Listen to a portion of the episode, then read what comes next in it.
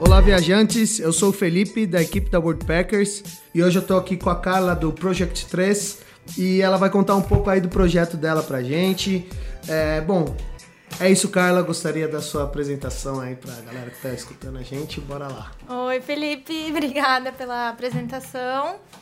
É, eu sou a Carla, eu sou fundadora do Project 3. É, o Project 3 é um projeto de empoderamento feminino que acontece hoje em dia na Índia e no Quênia, que capacita mulheres vivendo em situação de extrema vulnerabilidade, de uma forma que a gente consiga gerar trabalho contínuo para elas através do desenvolvimento de produtos feitos com mão de obra justa. Uhum, como assim? É, eu sou do Brasil, eu trabalhei há muitos anos no mercado de moda como estilista e eu tive essa vontade de trabalhar com mulheres vivendo em situações de violência, abuso e não necessariamente trabalhar com artesãs, porque quando eu fui para a Índia eu identifiquei que muitas mulheres elas não tinham acesso a trabalho uhum. é, que não fosse assim limpar a casa ou fazer comida, sabe, coisas muito que já são características da mulher. E eu queria que elas tivessem a oportunidade de saber uma ferramenta, de saber uma nova habilidade, uhum. de modo a realmente fazer produtos com as mãos e se identificar no trabalho que elas faziam. Então eu fui para a Índia e a gente começou a desenvolver acessórios como colares feitos de materiais reciclados. É, com o passar do tempo a gente começou a fazer outros produtos, tipo bolsas, lenços, é, acessórios de cabelo, vários tipos de produtos. E tudo é feito à mão. A gente usa bastante bordado, costura. E todas as mulheres trabalhando no projeto, elas não sabem só uma parte do processo criativo, da parte do processo produtivo, desculpa. Elas sabem fazer o produto inteiro. E fazendo isso, elas são muito mais empoderadas. Entendi, mas peraí, é, você chegou lá, você já sabia onde você ia? Ou primeiro você conheceu a região? Como é que foi que você chegou lá na Índia? Como é que foi que você decidiu fazer lá? Assim, você já conhecia o lugar ou não? Você só simplesmente chegou e, e vou fazer aqui e já era? É, eu não conhecia o lugar. Eu tava morando nos Estados Unidos antes. Uhum. E por causa do que eu vivi, assim, porque eu trabalhei como é, estilista por muitos anos e eu sabia fazer produtos, durante meu tempo nos Estados Unidos eu comecei a pensar, eu gostaria ainda de usar as minhas habilidades manuais e essa o meu conhecimento da área de moda, mas para ajudar pessoas uhum. e não só para fazer dinheiro. E aí eu comecei a pesquisar os países é, que tinham mais problemas com mulheres, assim, e a ah, Índia estava no topo. E eu não queria fazer no Brasil porque eu sabia que se eu voltasse para cá, as pessoas do mundo de moda iam acabar oferecendo trabalho para mim. Entendi. E eu ia acabar aceitando e não fazendo o que eu queria. Então, uhum. eu entrei no site da Worldpackers, achei um voluntariado na Índia. E eu resolvi ir pra lá, sem não conhecer ninguém, nunca ter ido pra Índia, nada. E aí eu fui, como voluntária em um Você foi hostel. viver lá pra ver se era isso mesmo, né? Se é, realmente. É, eu já fui um pouco com a ideia de ficar, assim. Eu já tinha. Eu não tinha passagem de volta. E o primeiro hostel que eu fiquei, eu já avisei para eles, assim, ah, eu vim porque eu quero fazer um projeto de empoderamento feminino. E todo mundo ficava, mas como que você vai achar esse povo? E aí eu falava, ah, eu não sei, eu vou perguntar na rua. E foi o que eu fiz. Uhum. Vou conversar, pô. Né? É, aí eu ia nos, nos lugares andar e eu perguntava no mercado, uhum. perguntava na rua. E um dia eu perguntei uma sorveteria e uma pessoa me falou: Ah, eu conheço uma mulher, ela mora numa selva com quatro crianças em uma casa sem nenhum tipo de saneamento básico. E eu sei que ela trabalha que nem uma louca. Assim, eu não sei qual é a vida dela, mais detalhes e tudo, mas eu sei que essa é a realidade. Eu posso conectar vocês. E essa é a Farida, que foi a primeira mulher no Project 3. Que legal. Então, peraí, você primeiro começou sendo voluntária, né? Você pegou, um, achou um, um, hostel na Worldpackers. Isso. E aí, beleza. Você, como, você já foi focada já que queria isso, show de bola. Mas aí, Sim. como é que você fazia? Enquanto você trabalhava no hostel, você dividia seus dias como, assim, para fazer essa busca? É, eu trabalhava metade eu trabalhava seis vezes na semana, só meio período. Então, na minha parte, eu trabalhava sempre de manhã. E aí, na parte da tarde, eu fazia essas coisas do projeto. Uhum. Então, era até que fácil de conciliar, assim. Eu fiquei, no total, três meses fazendo isso. Quase três meses, é, dois meses e meio. Só dessa forma, assim. E, a princípio, até os hosts que eu fiquei lá, eles foram muito legais comigo, porque a princípio eu fui pro norte da Índia, que é mais é, perigoso, assim, pra mulher também e tudo mais.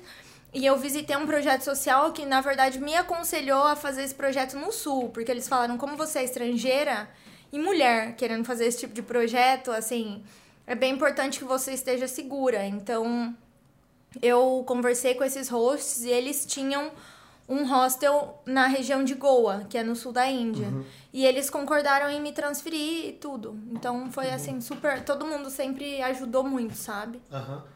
É, eu acho que todo mundo Acho, pelo menos eu acharia, né? Que, que essa maluca, essa menina vem lá do Brasil pra fazer isso, vamos ajudar. Eu faria é. a mesma coisa, sabe? Eu achei muito legal. Bom, vamos lá. É, quantas mulheres, assim, no, no total fazem parte do, do grupo? É, juntando Índia e Quênia, a gente tem 34 artesãs no momento, mas eu já capacitei mais de 90 mulheres desde que eu comecei o projeto, há menos de 3 anos atrás. E qual é o idioma que você conversa com elas? Eu falo inglês e geralmente quando eu vou para os lugares eu sempre tento aprender um pouco da língua local, assim, uhum. mas só algumas palavras, sabe, para coisas básicas, água, como você tá, tipo, certo. Isso mais, isso menos. Eu sempre aprendo um pouquinho, mas é, eu sempre uso mais o inglês. Mas aí isso não significa que uma pessoa que não entende inglês não possa ser capacitada, não possa entrar no grupo também, né? É, não significa isso, porque sempre a gente tem alguém que fala o idioma das outras. Uhum. Por exemplo, a Farida, que é essa ah, primeira legal. mulher, ela fala nove línguas da Índia. Porra, que É. E todas as mulheres que estão no projeto, ela a Farida sabe a língua de todas elas. Uhum. Então, assim, isso ajuda muito e eu trabalho com mulheres migrantes que vêm de outros estados na Índia, trabalho pessoas de diferentes religiões, então, assim, a gente sempre encontra maneiras de fazer a coisa funcionar, sabe? Até uhum. porque é muito intuitivo, assim, você sempre pode mostrar para a pessoa como é para fazer. Eu nunca tive problema por causa de idioma, assim. Entendi. E a parte cultural, assim, foi de boa, assim, a adaptação? No, digo, na parte de alimentação, de repente, na parte de da noite lá, de sair. Você falou que é um país um pouco bem machista, né? Inclusive. Sim. Como é que foi essa adaptação lá? É, eu acho que é sempre importante você fazer um pouco de pesquisa antes de ir para esses lugares e também ter a cabeça bem aberta, assim. Que se você tá indo para ter um estilo de vida igual você tem no país, no seu país de origem, isso não vai acontecer, não, nunca. Jeito, né? É, melhor ficar, então. E foi bem difícil, assim, no começo e bem desafiador. Eu é, no, meu, no princípio do Project 3, eu inclusive morei nessa casa na selva com a Farida por quase um mês para entender como era o, a vida dela, assim. Então a temperatura dentro da casa chegava a 43, 44 graus. Uhum. A gente não tinha banheiro, não tinha acesso à água, a gente tinha que coletar água e carregar para pro barraco onde ela vivia. Então, assim, foi muito importante e o e, só que eu não acho que eu sofri, assim. Eu abracei muito todas essas experiências. Uhum e eu entendi que era importante eu entender mais sobre a vida dessas pessoas e sobre o que essas pessoas estavam passando para realmente ajudá-las. Se eu não fizesse isso, eu só tava fazendo por ego e por vontade minha, assim, de ser Entendi. aquela pessoa chegando lá e falando: "Ai, gente, eu vim aqui para ajudar", sabe? Então, assim, é muito importante você ter a cabeça muito aberta e estar disposto a receber essa informação do lado de lá, do que é que essas pessoas querem. Uhum. É, e acho que é isso. É, assim. não adianta só chegar e falar, ah, vou fazer isso aqui, se você não viver realmente, né? Sim. Ali a realidade da galera. É, que, que você teve alguma coisa assim que você não curtiu de lá ou algo que você tenha gostado muito assim? Você gostaria de falar? Eu, o que eu gosto muito é que as pessoas são muito amorosas, assim, elas são muito receptivas. Você vai na casa das pessoas, todo mundo quer te dar alguma coisa de comer, assim, te dar chá, sabe? Isso é bem parecido com a personalidade brasileira. Certo. Então, você se sente muito em casa, assim, quando você chega lá.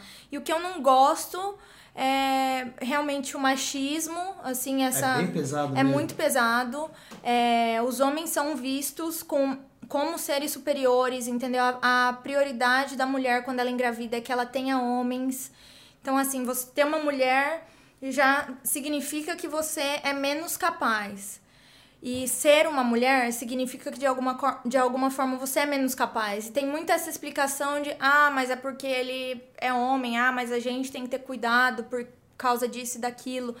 Então, assim, essa parte, e até assim, combinado um pouco com, com as religiões, é algo que me incomoda muito, mas também eu tento contornar, entender que isso é alguma coisa que vem de muito antes e lutar contra isso o máximo que eu posso. Assim, num sentido de trazer informação e explicar que não, a gente não precisa viver isso. Sim, e até você ter formado artesãs lá é, já é uma coisa diferente, né? E como é que foi, assim, você acha que foi bem visto pela, pelos homens, assim, isso vocês cagaram por isso aí, não estão nem aí simplesmente viveram? Sim. É, a gente já passou algumas experiências é, em que a gente teve conflito com homens, claro, assim, os maridos, né? Até em casos de abuso ou de violência, quando eles sabem que eu tô sabendo daquilo. É, sempre acontece, assim, ameaças e a situação fica pior, né? Nossa. Só que isso não muda o desenvolvimento do nosso trabalho. Então, assim, não é fácil. Muitos deles, sim, apoiam a gente e acham maravilhoso e estão fazendo essa mudança acontecer junto com, comigo e com elas. Então, assim, a gente tem sim apoio de vários maridos, de vários homens da comunidade local, em, nos dois lados, assim, tanto na Índia quanto no Quênia. Mas a gente também enfrenta vários desafios, assim. Eu, Aí. por exemplo, morei três meses em Nova Delhi, capacitando sobreviventes de ataques de ácido, que é uma crise bem grande que acontece na Índia. As mulheres são atacadas com ácido sulfúrico e isso acaba com a vida delas. Quando eu vivi nesse lugar, eu tive que receber um treinamento, por exemplo, se alguém viesse me atacar. A- o lugar onde eu tava morando tinha um botão de pânico, porque eles falaram: ah, pode acontecer Vixe. né? E eu já tive confronto com maridos também, assim, que eu já tive que sair no meio da madrugada pra buscar a mulher, né? Que o marido tava batendo. E ele mesmo ligar pra mim ou ligar pra Farid e falar: Ó, vem buscar ela porque senão eu vou matar. Vixe, E- Maria. e assim, Bem ent- pesadão, hein? Você É, tem que- pesado Você e- tem que estar com a cabeça muito boa Tem. pra enfrentar um negócio desse, né? Com certeza. Porque não é só enfrentar, né? Não é que eu posso chegar lá Ah, e virar sim. pro cara e falar, você tá louco e tal. Eu ainda chego lá e tenho que conversar com ele e tentar entender por que, é que ele fez aquilo. E. Complexo, mas a gente Mas é segue assim, na é, luta. o lance são só com maridos e esposas ou mulheres em geral, assim? Esse... Porque o cara, não sei, às vezes o cara parece que quando é casado se sente no poder, assim, tendo posse, né, daquilo. não sei. É, é que assim, na Índia a mulher é propriedade do marido, pela lei, né? O estupro marital não é crime. Então, assim, é isso. O, o homem é dono da mulher depois do casamento, na Índia principalmente. E fora disso, existem também casos igual. Eu já conheci sobreviventes de ataques de ácido que foram atacadas pelo vizinho, porque o vizinho queria casar com ela e ela não quis. E aí o cara ataca. Nossa. Ou o chefe, né, que, gostaria de ter um caso com a pessoa e a pessoa não quer ter aquele caso e aí o cara ataca. Então, vai também um pouco fora disso, mas geralmente a maior incidência, assim, de opressão e violência vem dos casamentos, realmente. Entendi. Bom, é, o que, que você aprendeu, assim, que foi demais, assim, nesse tempo que você esteve no projeto? Eu aprendi que quando você tem um sonho e você quer fazer alguma coisa muito grande, que pra, pode soar muito louca para outras pessoas, você tem que de alguma forma sempre encontrar o seu ponto de equilíbrio e se manter fiel na sua luta, assim, e não esperar que as outras pessoas tenham esse mesmo sonho com você, sabe? Respeitar que aquele é o seu sonho e não julgar as outras pessoas, às vezes por não terem esse mesmo senso de pertencimento uhum. e tudo mais.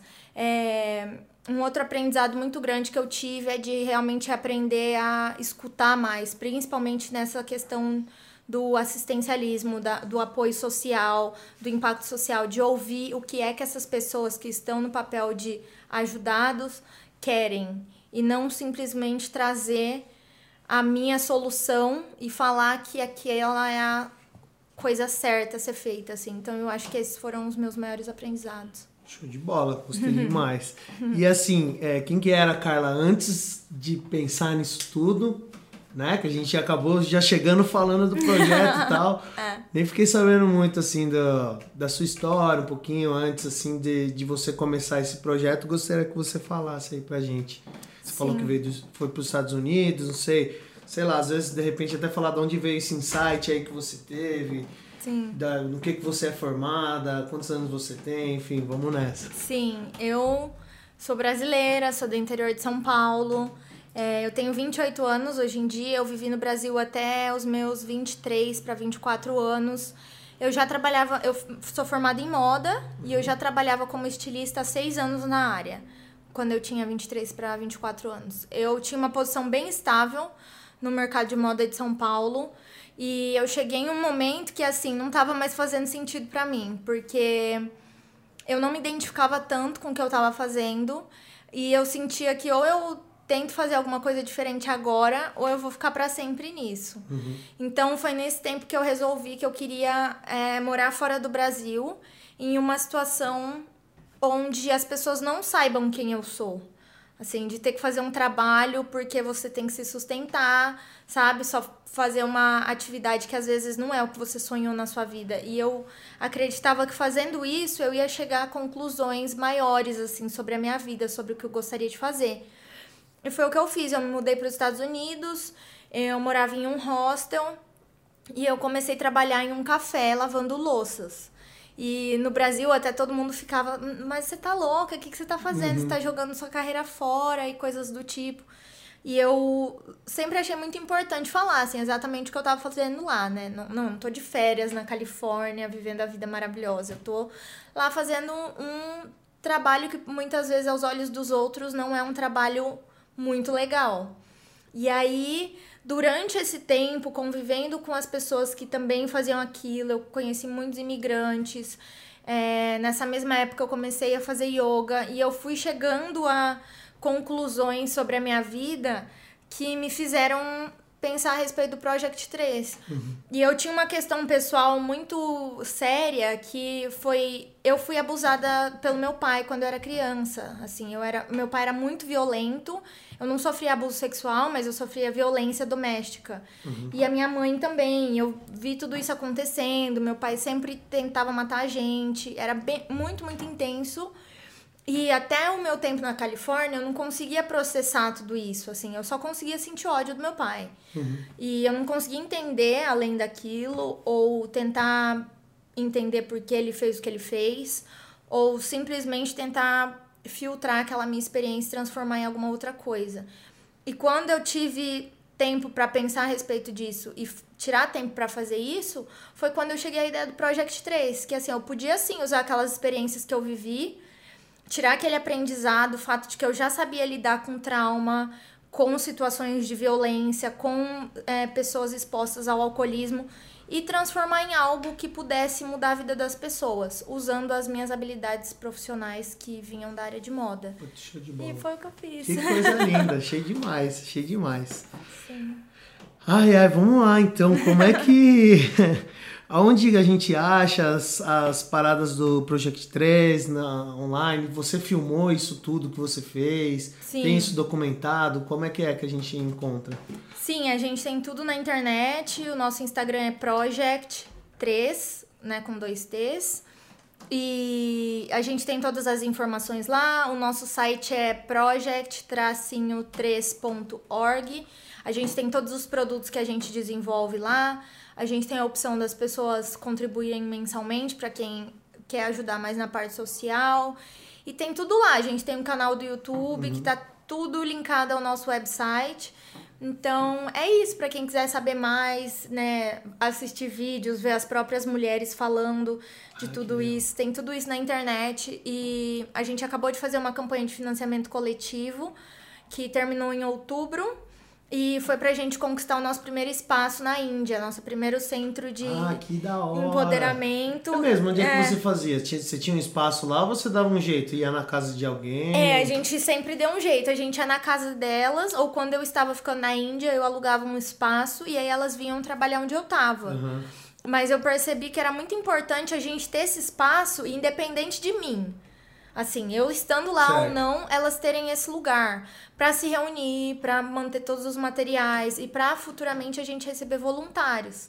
Uhum. Então, assim, era muito importante para o nosso processo ter esse espaço e com o apoio de mais de 200 pessoas do mundo inteiro que uhum. doaram, a gente conseguiu realizar. Então, em setembro. Que legal. A nossa campanha, na verdade, finalizou em setembro. Em setembro eu fui para a Índia, fiquei setembro e outubro.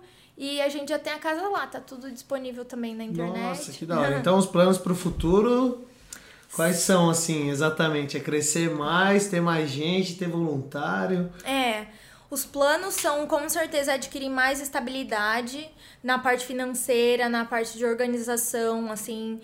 É, eu vejo que os dois primeiros anos do projeto eu fiquei muito focada nas questões sociais e eu não corri tanto atrás das questões é, financeiras realmente, uhum. assim, de manter a coisa organizada, de ter um fluxo de vendas. E aí como é que você se virava nessa hora? A gente sempre teve essas campanhas de financiamento coletivo, uhum. ou a gente vendeu esses produtos. De tempos em tempos a gente tem pessoas que aparecem e querem doar.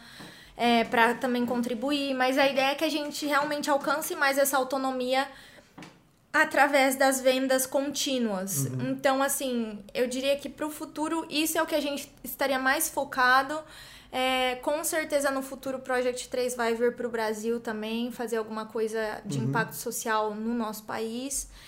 E é isso, continuar fazendo o trabalho que a gente já está fazendo, certo. deixar as mulheres mais estabilizadas. E é isso aí. É, no projeto vocês fazem artesanato, certo? Isso. E aí, aonde, é, aonde isso é vendido? A gente vende na internet, uhum. no, no, nosso site. site direto. Tá. Isso. Tá. As pessoas podem comprar também pelo Instagram. E em São Paulo. Ah, é, em São Paulo a gente vende na Casa Jardim Secreto. E aí tudo, vem tudo de lá pra cá, manda via correio, via CDEX, alguma coisa assim. Né? Isso, exatamente. E a gente entrega no, no mundo inteiro, então você pode comprar de qualquer lugar. Da hora, da hora. Bom, é, uma pessoa então que queira começar um projeto social, que dica que você daria? Eu daria, assim, sabe quando as pessoas falam muitas coisas pra gente, todo mundo gosta de dar conselho, e a gente ouve uma coisa e outra, e a gente assiste é, televisão, e a gente vê notícias no Facebook, e a gente vai acumulando tudo isso no cérebro, e um dia a gente tem um insight assim, ah, eu gostaria de fazer isso. Tenta silenciar todas essas vozes de fora senta com você mesmo e escuta essa voz, assim, a sua intuição, uhum. sabe? Se mantenha fiel ao seu sonho e tenta realmente manter esse canal de comunicação com a sua voz interior e a sua personalidade e as suas ações que você está fazendo no mundo. Então, assim, não importa se as outras pessoas vão falar que você está parecendo louco, ou que você não deveria fazer um projeto social aqui ou ali. Ai, que como que você vai fazer nesse lugar se o seu país está precisando tanto? Ai, precisa ir para tão longe. Escuta qual é o seu chamado uhum. e depois vai atrás disso. Não comece nada que você não está certo, que você está em dúvida e é, projeto de impacto social é responsabilidade. A partir do momento que você se dispõe a ajudar pessoas, é muito mais traumático você ter que parar isso no meio do caminho do que você nem começar. Então, assim, tenha certeza que você está preparado psicologicamente uhum. para dar esse passo e acredita porque é possível. Aí, ó, dica importante aí, ó, tá vendo? É muito pior você parar no, no, meio do processo do que nem começar. Então aí, ó, vale até ressaltar mais uma vez isso aí. É, bom, vamos lá. Onde é que as pessoas podem fazer doação? No mesmo site, no Instagram também? Isso, no nosso site tem um link que vai para doações mensais. O nome do site da doação chama é Patreon. Então, nossa página de doação mensal é patreon.com barra project3 e as doações mensais começam em um dólar por mês. E a qualquer momento que você precisar parar, também é, eles cancelam no próprio mês, assim. Então, ah, a partir legal. do mês seguinte, você não tem mais que pagar. E é isso, os valores são abertos, você pode escolher a partir de um dólar quanto que você gostaria de doar. Show de bola, muito uhum. bem. Bom, gostaria então de uma mensagem sua aí para as mulheres que querem viajar, para a galera que quer montar um projeto, para a galera que quer mudar de vida, passar um tempo fora, pessoa que tem medo também. Você mandasse uma mensagem aí para essa galera, por Sim. favor. É, eu acho que todo mundo tem medo. Eu também tenho, muito. Só que eu não deixo o meu medo tomar conta de mim. Então, assim, uhum. o que eu iria dizer é: não importa o que as pessoas falam na internet, assim, a gente precisa, obviamente, se precaver um pouco, né? E seguir alguns limites. Mas, assim, se você entende um pouco a respeito qual é o seu limite, quais são as realidades do lugar que você está indo e não querer fazer algo só para mostrar ou só para postar no Instagram, tudo vai dar certo, sabe? As coisas vão se encaixando no meio do caminho. E nunca fica esperando muito tempo até aquele momento certo das coisas, sabe? Ah, eu vou esperar quando eu tiver mais dinheiro, quando eu tiver isso, aquilo, quando eu terminar essa etapa. Se você tá sentindo que você gostaria de estar tá lá amanhã, sabe? Se esforce ao máximo e vá o quanto antes, assim, não fica uhum. adiando. É, eu tive uma questão quando eu estava nos Estados Unidos, eu tive um problema com meu visto e eu tive que ir embora quatro meses antes do que eu planejava. E por causa disso, eu cheguei na Índia, em alguns momentos eu quase não tinha dinheiro para nada mais. Uhum. E as coisas foram se desenrolando assim. Mas porque eu não deixei de acreditar nisso e eu não me é, travei por causa do dinheiro Entendi. ou por causa do medo, sabe? Acredite e vai, assim, não tem muito nada além disso. Show de bola, é isso aí, galera. Então, ó, queria agradecer, Carla, valeu demais. Obrigada, conhecer Felipe, a história. Obrigada, Wordpackers. Valeu. Eu comecei o podcast aqui com ela, não sabia nada. Não sei se vocês perceberam aí, mas foi bem legal porque né, a conversa fluiu muito bem aqui. Beleza? Brigadão, é, nóis. E para você aí, então, que tá ouvindo a gente, não esquece de curtir nossa página do SoundCloud, do iTunes e dá um like, compartilha aí, marca a gente. É nós. Falou.